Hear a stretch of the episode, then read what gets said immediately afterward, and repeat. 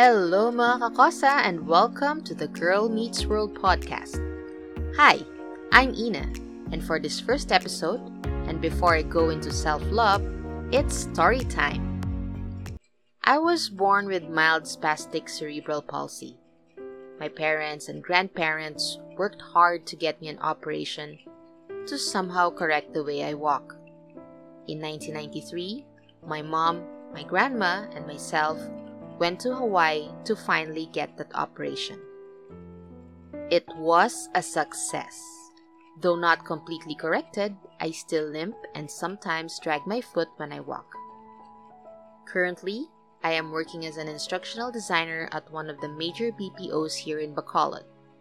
I also own a food, photography, and consultancy business. To tell you honestly, my life has not been a walk in the park. Have had my fair share of discrimination. I was called names growing up, some of them so derogatory that people with the wrong mindset will take it negatively. I am fortunate. I have been surrounded by friends and family who became my support system. That way, I never thought of myself as different.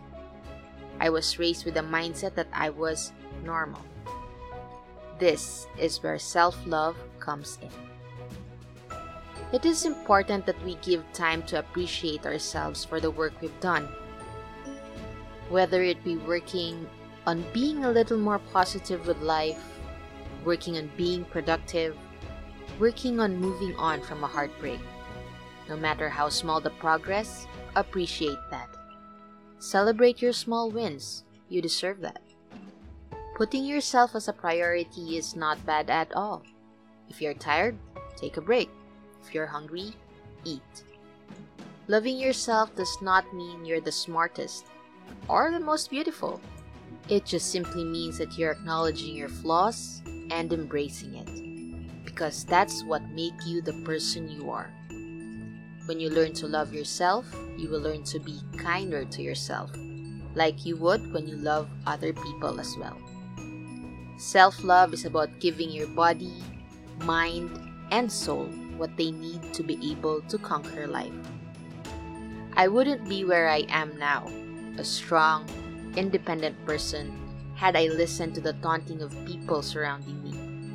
If I took it personally, if I feared that people would judge me, I would have given into depression and would pity myself for the things I couldn't do.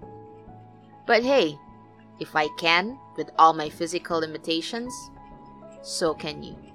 I know it's easier said than done, but when will you start loving yourself more? Thank you for tuning in today, and I hope you like the content and can relate to it. If you do, share it with people who needs to hear it.